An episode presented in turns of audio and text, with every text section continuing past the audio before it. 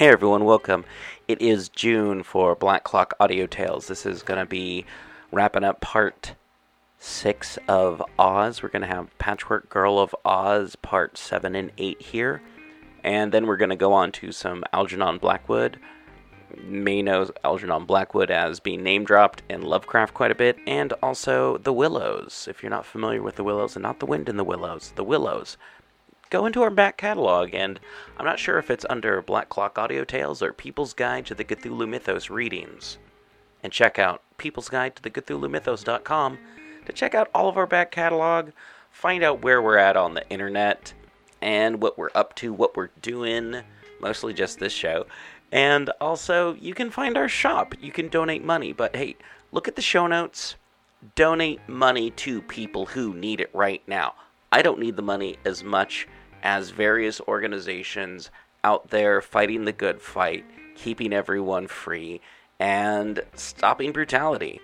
Um, you know what? You, I'm, I'm, I'm going to get all kinds of crap for this because I always get crap for this anytime I go off script and say something even slightly political. I get called all kinds of wonderful things. And you know what? That makes me feel like I'm doing a good job. And people say, you don't get H.P. Lovecraft. And it's like, you know what? If I don't get H.P. Lovecraft the same way you do, I'm happy about that. I will continue to say that. But we're not talking about H.P. Lovecraft. We're talking about The Wizard of Oz. And we're going to be doing two more things with The Wizard of Oz and Blackwood. And then, I've already said that. And then we're going to be doing Glaaki for People's Guide to the Cthulhu Mythos. And so stick around for that. Also, we've got some articulate warbling with Zach and Laura. And let's not forget about David Heath with his stuff with Dave's Underground Goat Shenanigans. And we'll probably get some Dave's Corner of the podcast uh, this this month. And you know what? Probably going to hear from Ken Hite. And I hope we can get kind of a supplementary extra episode on ghouls going on. If we can, we can. If we can't, oh, that's too bad. Well, let's get going with the Patchwork Girl of Oz. And remember, you can help the show grow by telling your friends about it, going to Facebook, going wherever you listen to podcasts, wherever you like and review things. I just had a listener who needed episode 9 of Jane Eyre because she couldn't find it anywhere. I sent her a link directly to the Podbean where we had it. So, hey, if you want to follow the show on Instagram, we are People's Cthulhu Guide on Instagram. We are PGTTCM everywhere else. Just Google PGTTCM Black Clock Audio Tales. Here's some Oz. Chapter 25 They Bribe the Lazy Quadling. "Now," said Dorothy, as they stood on the mountain path, having left behind them the cave in which dwelt the Hoppers and the Horners, "I think we must find a road into the country of the Winkies, for there is where Ojo wants to go next." "Is there such a road?" asked the Scarecrow. "I don't know," she replied. "I suppose we can go back the way we came, to Jack Pumpkinhead's house, and then turn into the Winkie Country; but that seems like running round a haystack, doesn't it?" "Yes," said the Scarecrow. "What is the next thing Ojo must get?" "A yellow butterfly," answered the boy. "That means the Winkie Country, all right, for it's the yellow Country of Oz," remarked Dorothy. "I think, Scarecrow, we ought to take him to the Tin Woodman, for he's the Emperor of the Winkies, and will help us to find what Ojo wants." "Of course," replied the Scarecrow, brightening at the suggestion. "The Tin Woodman will do anything we ask him, for he's one of my dearest friends. I believe we can take a cross cut into his country, and so get to his castle a day sooner than if we travel back the way we came." "I think so, too," said the girl, "and that means we must keep to the left." They were obliged to go down the mountain before they found any path that led in the direction they wanted to go. But among the tumbled rocks at the foot of the mountain was a faint trail which they decided to follow. Two or three hours' walk along this trail brought them to a clear, level country, where there were a few farms and some scattered houses; but they knew they were still in the country of the Quadlings, because everything had a bright red color. Not that the trees and grasses were red, but the fences and houses were painted that color, and all the wild flowers that bloomed by the wayside had red blossoms. This part of the Quadling Country seemed peaceful and prosperous, if rather lonely, and the road was more distinct and easier to follow. But just as they were congratulating themselves upon the progress they had made, they came upon a broad river which swept along between high banks, and here the road ended and there was no bridge of any sort to allow them to cross. "This is queer," mused Dorothy, looking at the water reflectively. "Why should there be any road if the river stops everyone walking along it?" "Wow!" said Toto, gazing earnestly into her face.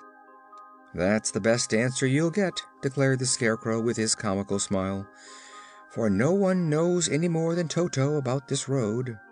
Said Scraps: "Every time I see a river I have chills that make me shiver, For never can I forget all the water's very wet. If my patches get a soak it will be a sorry joke, So to swim I'll never try till I find the water dry." "Try to control yourself, Scraps," said Ojo. "You're getting crazy again. No one intends to swim that river." "No," decided Dorothy. "We couldn't swim it if we tried. It's too big a river and the water moves awful fast." "There ought to be a ferryman with a boat," said the Scarecrow, "but I don't see any." "Couldn't we make a raft?" suggested Ojo. "There's nothing to make one of," answered Dorothy. "Wow!" said Toto again, and Dorothy saw he was looking along the bank of the river. "Why, he sees a house over there!" cried the little girl. "I wonder we didn't notice it ourselves. Let's go and ask the people how to get 'cross the river." A quarter of a mile along the bank stood a small, round house, painted bright red, and as it was on their side of the river they hurried toward it. A chubby little man, dressed all in red, came out to greet them, and with him were two children, also in red costumes. The man's eyes were big and staring as he examined the Scarecrow and the Patchwork Girl, and the children shyly hid behind him and peeked timidly at Toto. "Do you live here, my good man?" said the Scarecrow. "I think I do, mighty Magician," replied the Quadling, bowing low; "but whether I'm awake or dreaming I can't be positive, so I'm not sure where I live. If you'll kindly pinch me I'll find out all about it." "You're awake," said Dorothy, "and this is no magician, but just a Scarecrow." "But he's alive," protested the man, "and he oughtn't to be, you know. And that other dreadful person, the girl who was all patches, seems to be alive, too." "Very much so," declared Scraps, making a face at him; "but that isn't your affair, you know." "I've a right to be surprised, haven't I?" asked the man, meekly. "I'm not sure; but anyhow you've no right to say I'm dreadful. The Scarecrow, who is a gentleman of great wisdom, thinks I'm beautiful," retorted Scraps. "Never mind all that," said Dorothy. "Tell us, good Quadling, how can we get across the river?" "I don't know," replied the Quadling. "Don't you ever cross it?" asked the girl. "Never." "Don't travelers cross it?" "Not to my knowledge," said he. They were much surprised to hear this, and the man added: "It's a pretty big river, and the current is strong. I know a man who lives on the opposite bank, for I've seen him there a good many years; but we've never spoken because neither of us has ever crossed over." "That's queer," said the Scarecrow. "Don't you own a boat?" The man shook his head. "Nor a raft?" "Where does the river go to?" asked Dorothy. "That way," answered the man, pointing with one hand. "It goes into the country of the Winkies, which is ruled by the Tin Emperor, who must be a mighty magician because he's all made of tin and yet he's alive. And that way," pointing with the other hand, "the river runs between two mountains where dangerous people dwell." The Scarecrow looked at the water before them. "The current flows toward the Winkie Country," said he, "and so if we had a boat or a raft the river would float us there more quickly and more easily than we could walk." "That is true," agreed Dorothy, and then they all looked thoughtful and wondered what could be done. "Why can't the man make us a raft?" asked Ojo. "Will you?" inquired Dorothy, turning to the Quadling. The chubby man shook his head. "I'm too lazy," he said. "My wife says I'm the laziest man in all Oz, and she's a truthful woman. I hate work of any kind, and making a raft is hard work." "I'll give you my emerald ring," promised the girl. "No; I don't care for emeralds. If it were a ruby, which is the color I like best, I might work a little while." "I've got some square meal tablets," said the Scarecrow. "Each one is the same as a dish of soup, a fried fish, a mutton pot pie, lobster salad, charlotte russe and lemon jelly, all made into one little tablet that you can swallow without trouble." "Without trouble!" exclaimed the Quadling, much interested. "Then those tablets would be fine for a lazy man. It's such hard work to chew when you eat." "I'll give you six of those tablets if you'll help us make a raft," promised the Scarecrow. "They're a combination of food which people who eat are very fond of. I never eat, you know, being straw, but some of my friends eat regularly. What do you say to my offer, Quadling?" "I'll do it," decided the man. "I'll help and you can do most of the work. But my wife has gone fishing for red eels to day, so some of you will have to mind the children." Scraps promised to do that, and the children were not so shy when the Patchwork Girl sat down to play with them.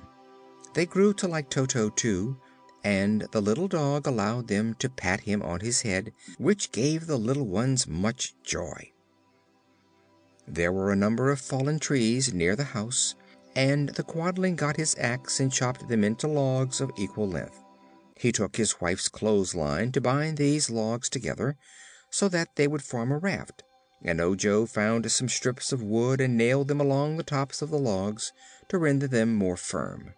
The Scarecrow and Dorothy helped roll the logs together and carry the strips of wood, but it took so long to make the raft that evening came just as it was finished and with evening the Quadling's wife returned from her fishing.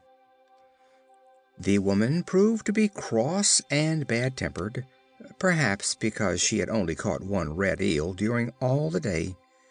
When she found that her husband had used her clothesline and the logs she had wanted for firewood, and the boards she had intended to mend the shed with, and a lot of gold nails, she became very angry. Scraps wanted to shake the woman to make her behave, but Dorothy talked to her in a gentle tone and told the Quadling's wife she was a Princess of Oz and a friend of Ozma, and that when she got back to the Emerald City she would send them a lot of things to repay them for the raft, including a new clothesline. This promise pleased the woman, and she soon became more pleasant, saying they could stay the night at her house and begin their journey on the river next morning. This they did, spending a pleasant evening with the Quadling family and being entertained with such hospitality as the poor people were able to offer them. The man groaned a good deal and said he had overworked himself by chopping the logs, but the Scarecrow gave him two more tablets than he had promised, which seemed to comfort the lazy fellow. End of chapter 25. Chapter 26 The Trick River. Next morning they pushed the raft into the water and all got aboard. The Quadling man had to hold the log craft fast while they took their places, and the flow of the river was so powerful that it nearly tore the raft from his hands. As soon as they were all seated upon the logs he let go and away it floated, and the adventurers had begun their voyage toward the Winkie Country. The little house of the Quadlings was out of sight almost before they had cried their good byes, and the Scarecrow said in a pleased voice: "It won't take us long to get to the Winkie Country, at this rate." They had floated several miles down the stream and were enjoying the ride when suddenly the craft slowed up, stopped short, and then began to float back the way it had come. "Why, what's wrong?" asked Dorothy in astonishment; but they were all just as bewildered as she was, and at first no one could answer the question. Soon, however, they realized the truth that the current of the river had reversed and the water was now flowing in the opposite direction toward the mountains.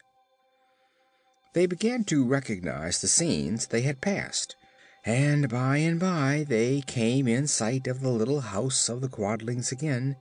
The man was standing on the river bank and he called to them: "How do you do? Glad to see you again.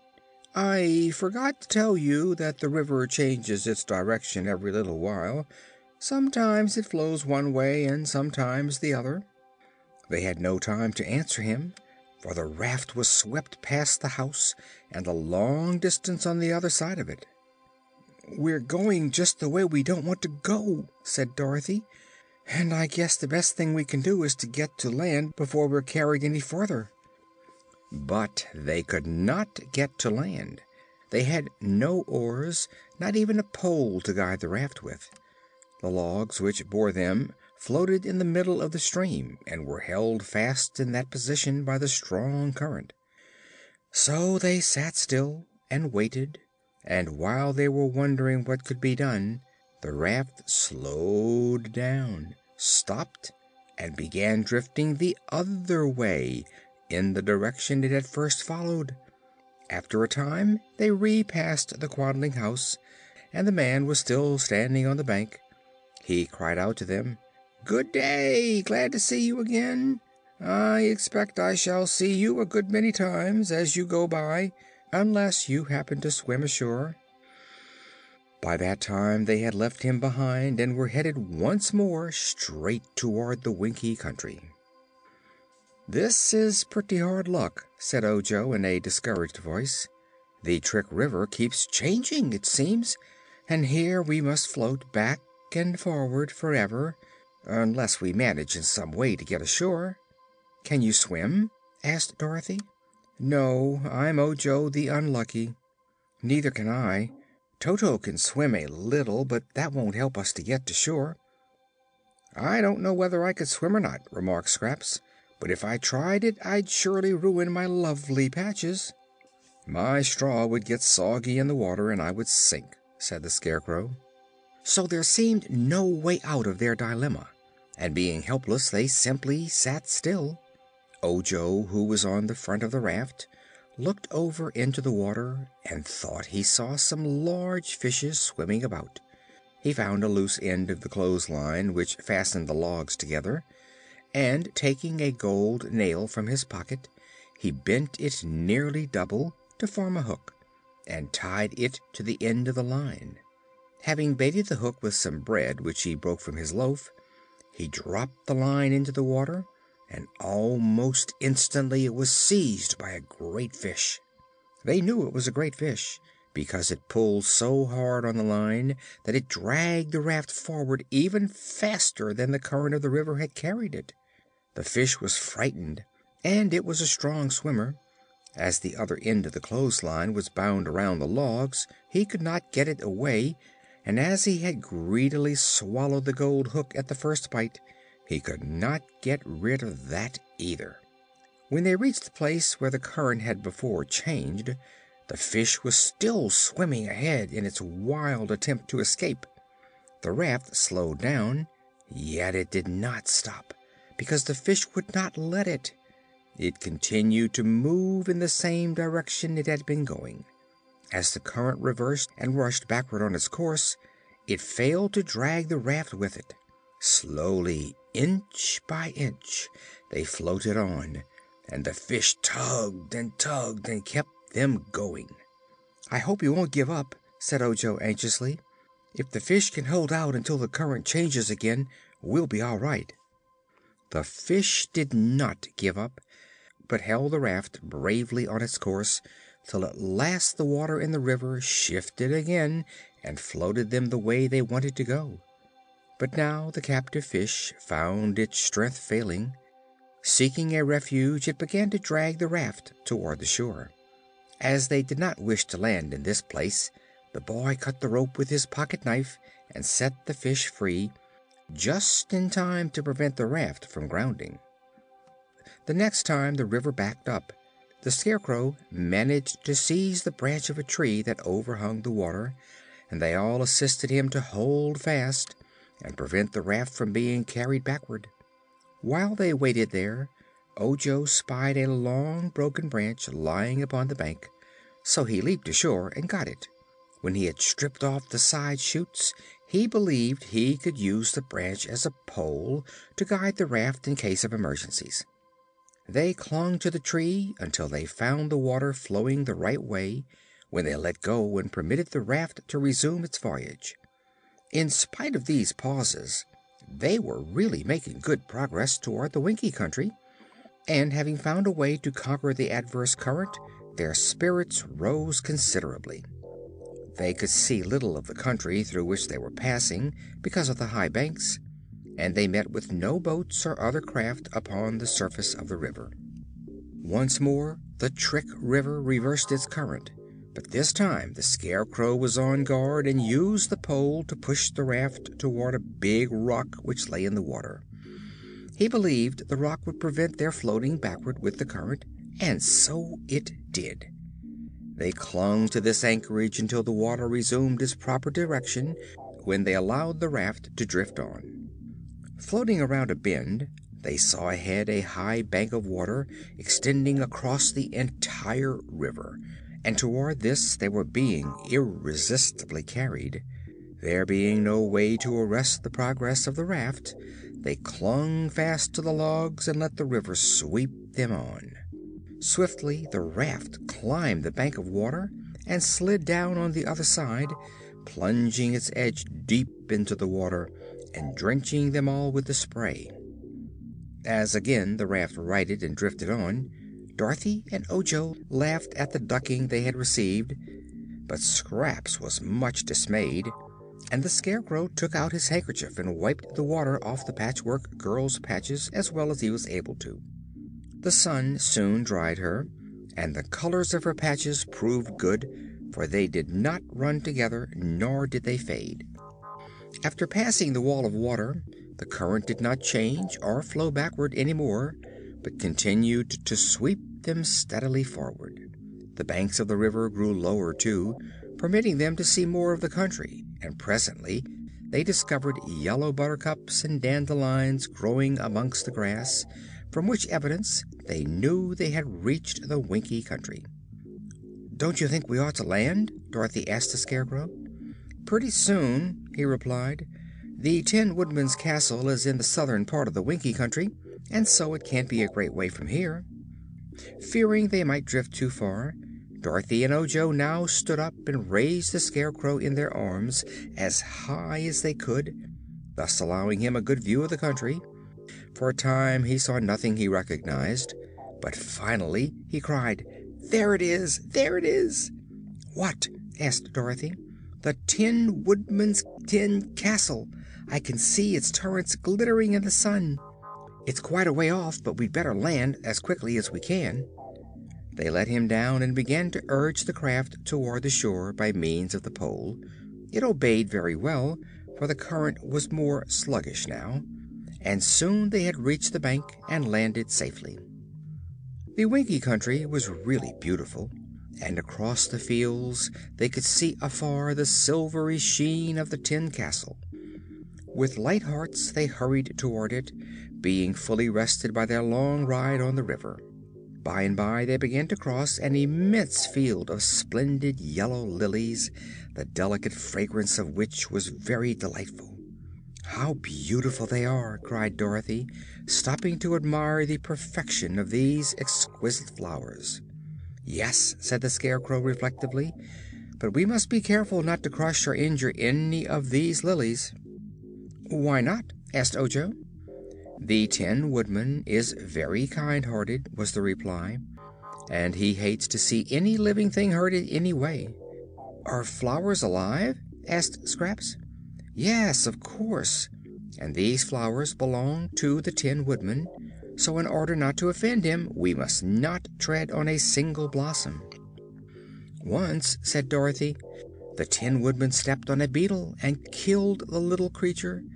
That made him very unhappy and he cried until his tears rusted his joints so he couldn't move 'em." "What did he do then?" asked Ojo.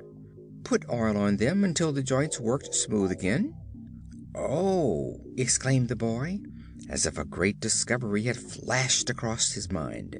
But he did not tell anybody what the discovery was and kept the idea to himself.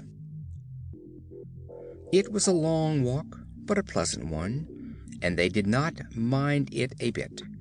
Late in the afternoon they drew near to the wonderful tin castle of the Emperor of the Winkies, and Ojo and Scraps, who had never seen it before, were filled with amazement.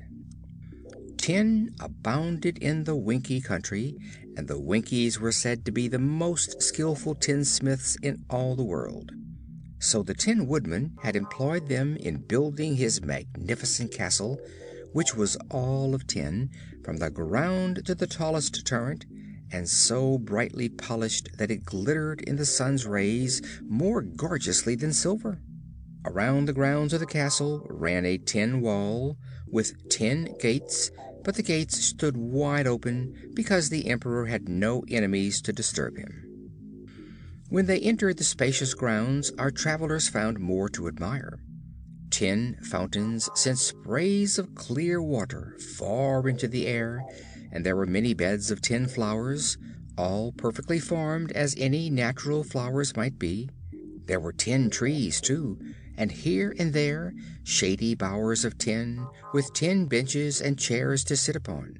Also, on the sides of the pathway leading up to the front door of the castle were rows of tin statuary, very cleverly executed. Among these Ojo recognized statues of Dorothy, Toto, the Scarecrow, the Wizard, the Shaggy Man, Jack Pumpkinhead and Ozma, all standing upon neat pedestals of tin. Toto was well acquainted with the residence of the Tin Woodman and being assured a joyful welcome he ran ahead and barked so loudly at the front door that the Tin Woodman heard him and came out in person to see if it were really his old friend Toto. Next moment the Tin Man had clasped the Scarecrow in a warm embrace and then turned to hug Dorothy, but now his eye was arrested by the strange sight of the Patchwork Girl and he gazed upon her in mingled wonder and admiration. End of Chapter 26 Chapter 27 The Tin Woodman Objects The Tin Woodman was one of the most important personages in all Oz. Though Emperor of the Winkies, he owed allegiance to Ozma, who ruled all the land and the girl and the Tin Man were warm personal friends. He was something of a dandy and kept his tin body brilliantly polished and his tin joints well oiled. Also, he was very courteous in manner and so kind and gentle that everyone loved him.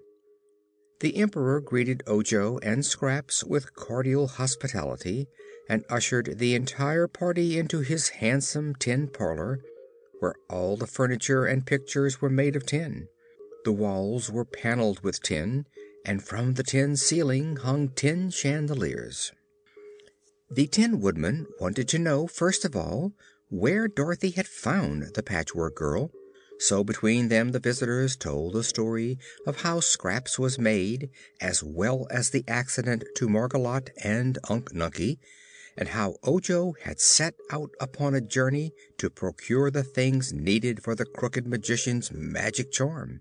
Then Dorothy told of their adventures in the Quadling Country and how at last they succeeded in getting the water from a dark well. While the little girl was relating these adventures the Tin Woodman sat in an easy chair listening with intense interest, while the others sat grouped around him. Ojo, however, had kept his eyes fixed upon the body of the Tin Emperor, and now he noticed that under the joint of his left knee a tiny drop of oil was forming. He watched this drop of oil with a fast beating heart and, feeling in his pocket, brought out a tiny vial of crystal, which he held secreted in his hand. Presently the Tin Woodman changed his position and at once Ojo, to the astonishment of all, dropped to the floor and held his crystal vial under the Emperor's knee joint. Just then the drop of oil fell and the boy caught it in his bottle and immediately corked it tight. Then, with a red face and embarrassed manner, he rose to confront the others. "What in the world were you doing?" asked the Tin Woodman. "I caught a drop of oil that fell from your knee joint," confessed Ojo. "A drop of oil!" exclaimed the Tin Woodman. "Dear me, how careless my valet must have been in oiling me this morning. I'm afraid I shall have to scold the fellow, for I can't be dropping oil wherever I go." "Never mind," said Dorothy. "Ojo seems glad to have the oil, for some reason." "Yes," declared the Munchkin boy, "I am glad, for one of the things the Crooked Magician sent me to get was a drop of oil from a live man's body. I had no idea, at first, that there was such a thing, but it's now safe in the little crystal vial." "You are very welcome to it, indeed," said the Tin Woodman.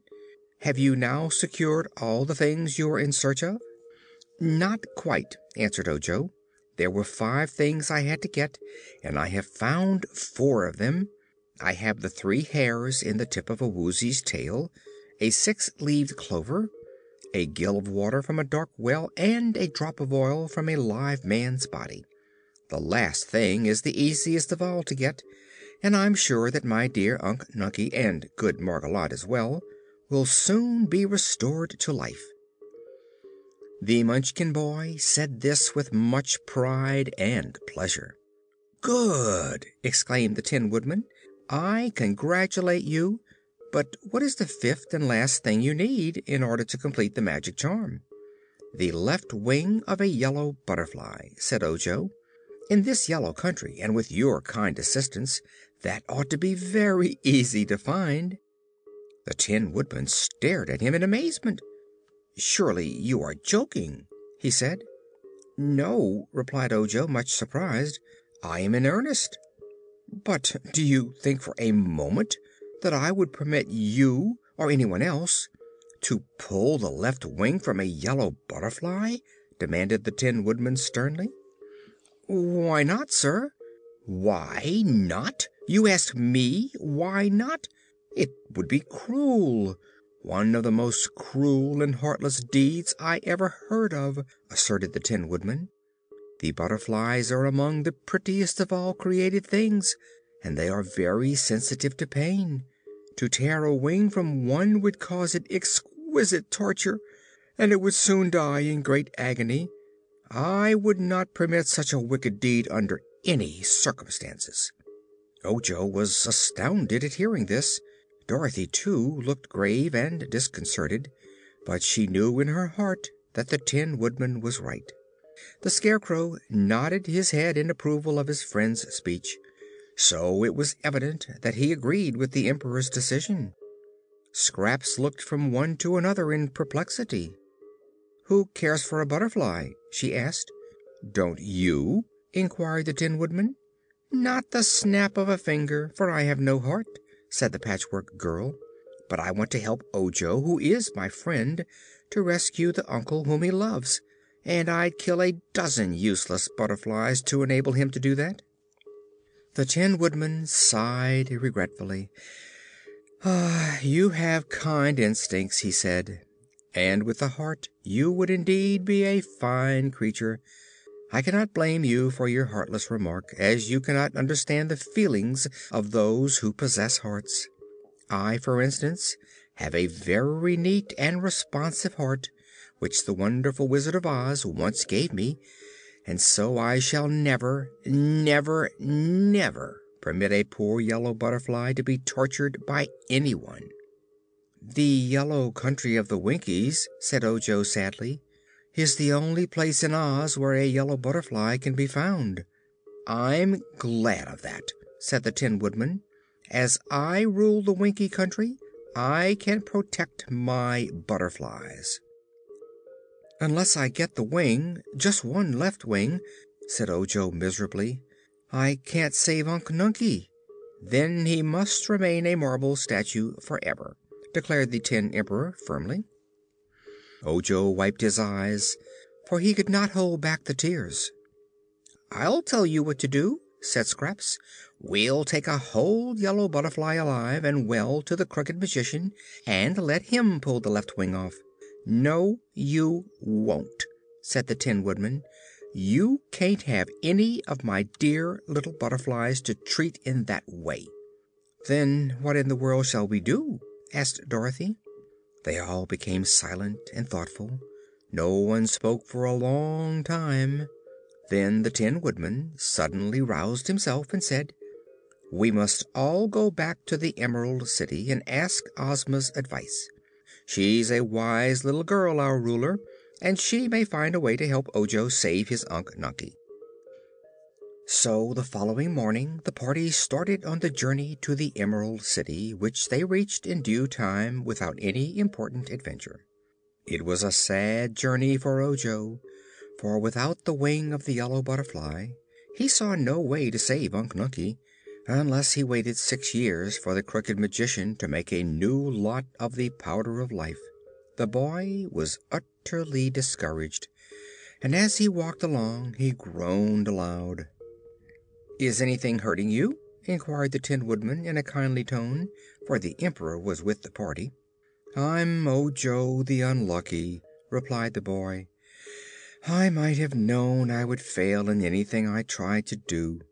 "Why are you Ojo the Unlucky?" asked the Tin Man. "Because I was born on a Friday." "Friday is not unlucky," declared the Emperor. "It's just one of the seven days. Do you suppose all the world becomes unlucky one seventh of the time?" "It was the thirteenth day of the month," said Ojo. "Thirteen! Ah, that is indeed a lucky number," replied the Tin Woodman. All my good luck seems to happen on the thirteenth. I suppose most people never notice the good luck that comes to them with the number thirteen, and yet if the least bit of bad luck falls on that day they blame it to the number and not to the proper cause. "Thirteen's my lucky number, too," remarked the Scarecrow. "And mine," said Scraps. "I've just thirteen patches on my head." "But," continued Ojo, "I'm left handed." "Many of our greatest men are that way," asserted the Emperor. "To be left handed is usually to be two handed. The right handed people are usually one handed." "And I've a wart under my right arm," said Ojo. "How lucky!" cried the Tin Woodman. "If it were on the end of your nose it might be unlucky, but under your arm it is luckier out of the way." "For all those reasons," said the Munchkin boy, "I have been called Ojo the Unlucky." "Then we must turn over a new leaf and call you henceforth Ojo the Lucky," declared the Tin Man. "Every reason you have given is absurd, but I have noticed that those who continually dread ill luck and fear it will overtake them have no time to take advantage of any good fortune that comes their way. Make up your mind to be Ojo the Lucky." "How can I?" asked the boy when all my attempts to save my dear uncle have failed. "Never give up, Ojo," advised Dorothy. "No one ever knows what's going to happen next." Ojo did not reply, but he was so dejected that even their arrival at the Emerald City failed to interest him. The people joyfully cheered the appearance of the Tin Woodman, the Scarecrow and Dorothy, who were all three general favorites and on entering the royal palace word came to them from Ozma that she would at once grant them an audience. Dorothy told the girl Ruler how successful they had been in their quest until they came to the item of the yellow butterfly, which the Tin Woodman positively refused to sacrifice to the magic potion.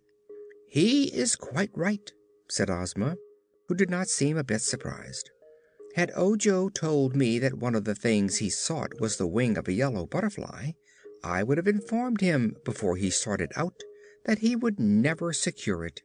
Then you would have been saved the troubles and annoyances of your long journey." "I didn't mind the journey at all," said Dorothy. "It was fun."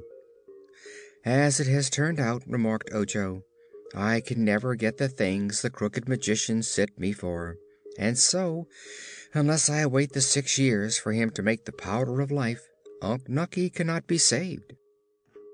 Ozma smiled. "Dr. Pipt will make no more Powder of Life, I promise you," said she. "I have sent for him and had him brought to this palace, where he is now and his four kettles have been destroyed and his book of recipes burned up. I have also had brought here the marble statues of your uncle and of Margolotte, which are standing in the next room." They were all greatly astonished at this announcement. "Oh, let me see Unc Nunkie! Let me see him at once, please!" cried Ojo eagerly. "Wait a moment," replied Ozma, "for I have something more to say. Nothing that happens in the Land of Oz escapes the notice of our wise Sorceress, Glinda the Good. She knew all about the magic making of Dr. Pipt, and how he has brought the Glass Cat and the Patchwork Girl to life, and the accident to Unc Nunkie and Margolotte, and of Ojo's quest and his journey with Dorothy. Glinda also knew that Ojo would fail to find all the things he sought. So she sent for our Wizard and instructed him what to do. Something is going to happen in this palace presently, and that something will, I am sure, please you all. And now," continued the girl Ruler, rising from her chair, "you may follow me into the next room." Chapter 27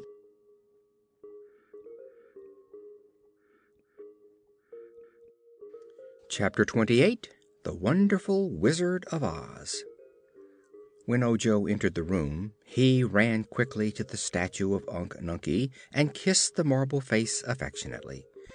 "I did my best, Unc Nunkie," he said with a sob, "but it was no use."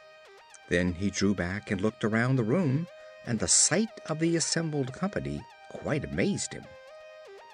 Aside from the marble statues of Unc Nunkie and Margolotte, the Glass Cat was there, curled up on a rug, and the Woozy was there, sitting on its square hind legs and looking on the scene with solemn interest.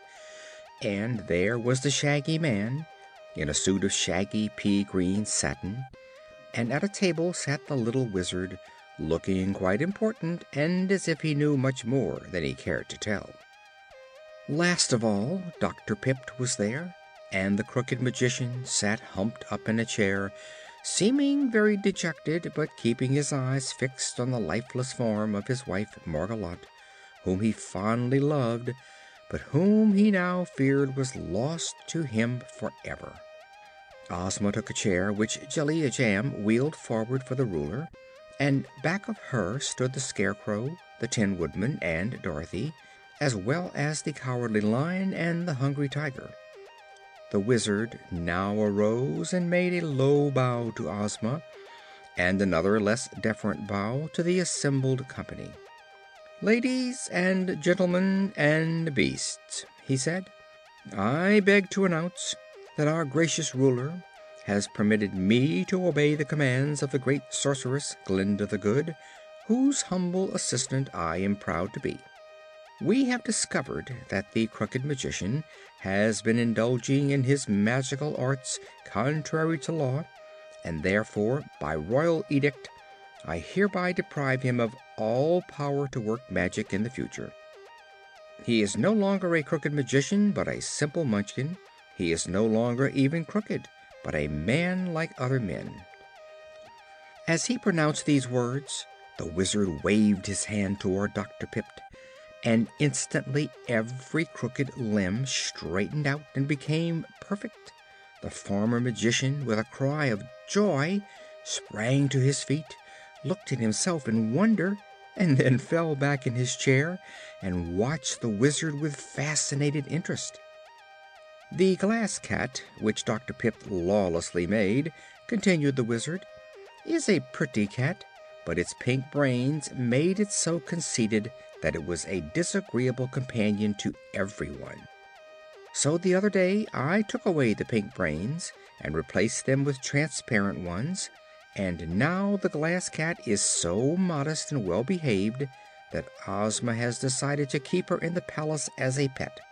"I thank you," said the cat in a soft voice. "The Woozy has proved himself a good Woozy and a faithful friend," the Wizard went on, "so we will send him to the royal menagerie, where he will have good care and plenty to eat all his life." "Much obliged," said the Woozy. "That beats being fenced up in a lonely forest and starved."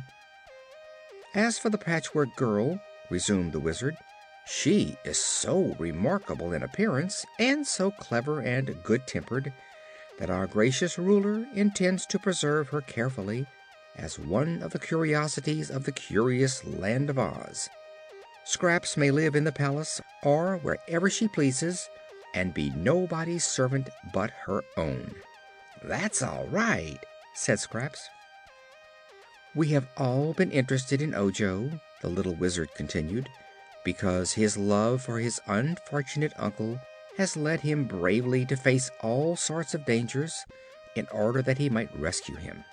The Munchkin boy has a loyal and generous heart and has done his best to restore Unc Nunkie to life. He has failed, but there are others more powerful than the Crooked Magician and there are more ways than Dr. Pipt knew of to destroy the charm of the Liquid of Petrifaction. Glinda the Good has told me of one way, and you shall now learn how great is the knowledge and power of our peerless Sorcerer." As he said this the Wizard advanced to the statue of Margolotte and made a magic pass, at the same time muttering a magic word that none could hear distinctly. At once the woman moved, turned her head wonderingly this way and that, to note all who stood before her, and, seeing Dr. Pipt, ran forward and threw herself into her husband's outstretched arms. Then the Wizard made the magic pass and spoke the magic word before the statue of Unc Nunkie. The old Munchkin immediately came to life and, with a low bow to the Wizard, said: "Thanks." But now Ojo rushed up and threw his arms joyfully about his uncle, and the old man hugged his little nephew tenderly and stroked his hair and wiped away the boy's tears with a handkerchief, for Ojo was crying from pure happiness. Ozma came forward to congratulate them. "I have given to you, my dear Ojo and Unc a nice house just outside the walls of the Emerald City," she said and there you shall make your future home and be under my protection." "Didn't I say you were Ojo the Lucky?" asked the Tin Woodman, as everyone crowded around to shake Ojo's hand. "Yes, and it is true," replied Ojo gratefully. End of Chapter 28 End of The Patchwork Girl of Oz by L. Frank Baum this book recorded by Phil Chenevert in the magic city of Baton Rouge, Louisiana, April 2013.